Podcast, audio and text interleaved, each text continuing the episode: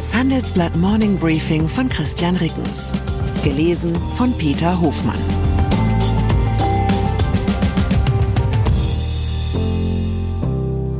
Guten Morgen allerseits. Heute ist Montag, der 20. November 2023. Und das sind unsere Themen. Machtkampf. Nächste Runde im Führungsdrama bei OpenAI. Hans Dampf, Libertärer, siegt bei Präsidentschaftswahl in Argentinien. Klimakrampf. Firmen bangen um Mittel aus gestoppten Fonds. Nach einer kurzen Unterbrechung geht es gleich weiter. Bleiben Sie dran. ChatGPT und andere Technologien verändern unsere Arbeitswelt rasant. Bei der Veranstaltung Work in Progress diskutieren wir in der Handelsblatt Media Group die Zukunft des Arbeitsmarktes, HR-Trends, KI, mentale Gesundheit und neue Leadership-Perspektiven. Sei am 13. und 14. Juni in Düsseldorf oder virtuell dabei und melde dich jetzt an unter work-progress.de. Künstliche Intelligenz.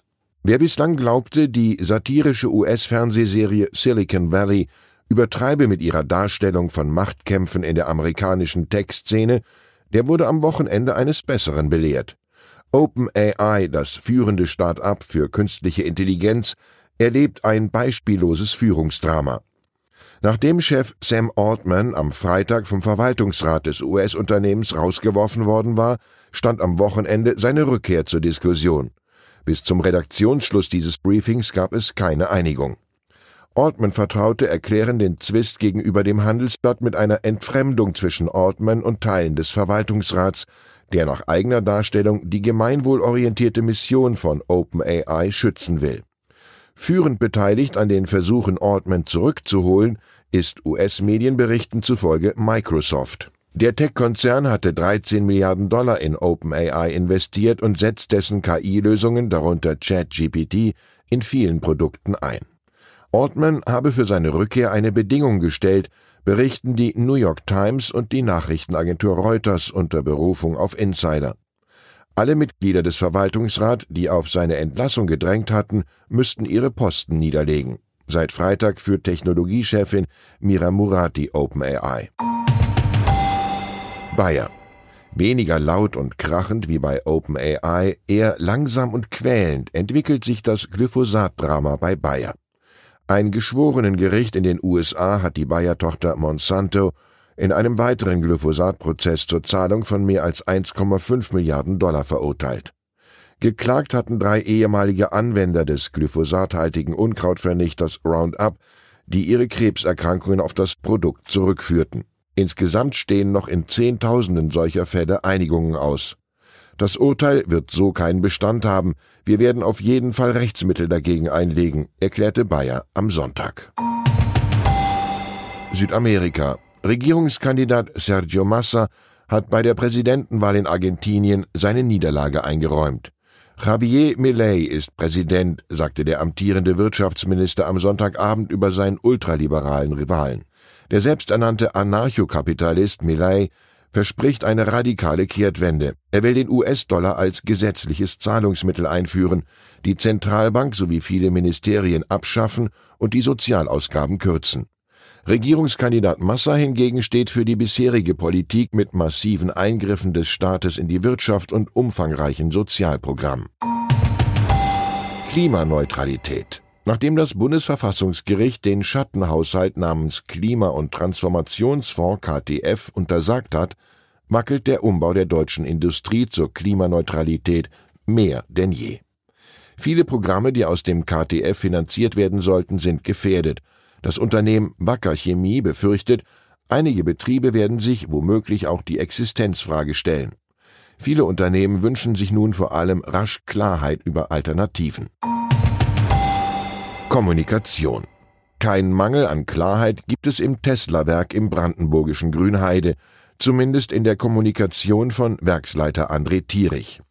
Wir werden das nicht dulden, dass manche sich den Rücken krumm buckeln für andere, die einfach keinen Bock haben, zur Arbeit zu kommen, sagte Thierich auf einer Betriebsversammlung in Grünheide am 5. Juli, von der dem Handelsblatt ein Mitschnitt vorliegt. Es gebe in seiner Fabrik keinen Platz für Leute, die morgens nicht aus dem Bett kommen. Der Werksleiter sieht noch ein zweites Problem, eine deutlich über dem Industriedurchschnitt liegende krankheitsbedingte Abwesenheit. Tesla müsse sich wehren, wenn Leute, wie man so schön sagt, krank feiern. Ist das noch unverblümter Führungsstil oder schon Schikane?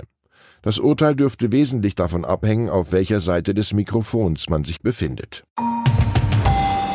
Finanzmarkt. Geld verleihen, ohne eine Bank zu sein. Dieses Geschäft im Investorenjargon Private Debt genannt, ist in den vergangenen Jahren rasant gewachsen. Solche privaten Kreditfonds, die Geld bei Großinvestoren einsammeln und es dann weiterverleihen, haben ihr Volumen in den vergangenen Jahren vervielfacht. Vor der globalen Finanzkrise lag das Marktvolumen noch bei 235 Milliarden Dollar, heute wird es auf 1,6 Billionen Dollar geschätzt. Das schnelle Wachstum und die Größe des Markts alarmieren jetzt auch die deutsche Finanzaufsicht BaFin. Die Kontrolleure fürchten, dass private Kreditfonds Risiken für den Verbraucherschutz, für die Marktintegrität sowie für die Finanzstabilität bergen könnten. Die BaFin steht mit ihrer Skepsis nicht allein. Colm Keller, Verwaltungsratschef der Schweizer Großbank UBS, sagte vor kurzem über die Private Debt, ich denke, die nächste Krise, wenn sie ausbricht, wird in diesem Sektor entstehen. Legenden. Gestern Abend wurden zum vierten Mal die 101 besten Hotels Deutschlands ausgezeichnet. Das Handelsblatt ist Medienpartner bei diesem führenden deutschen Hotelranking. Dabei entwickelt sich das Hamburger vier Jahreszeiten immer mehr zum FC Bayern der Hotellerie. Das Grand Hotel an der Binnenalster belegt wie in allen Vorjahren den Spitzenplatz. Apropos Bayern, besonders gespannt war ich in diesem Jahr auf den Veranstaltungsort das Wildbad Kreuth, ein spektakulär am oberbayerischen Alpenrand gelegenes ehemaliges Sanatorium.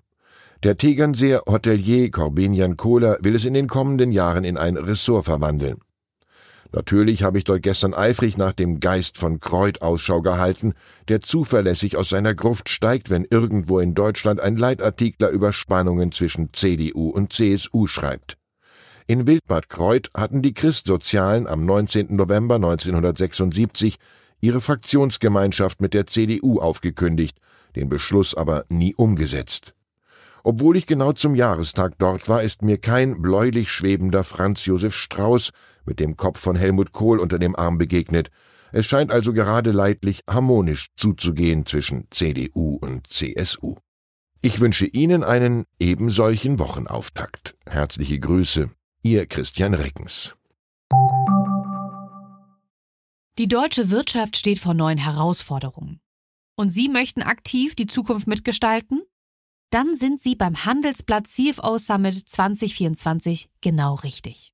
Erleben Sie hochkarätige Speaker und CFOs renommierter Unternehmen wie Amazon, Google oder SAP. Seien Sie Teil dieses exklusiven Gipfeltreffens am 11. und 12. Juni in Düsseldorf. Mit dem Code Podcast sparen Sie bei der Anmeldung 15%. Alle weiteren Infos unter handelsblatt-cfo-summit.de.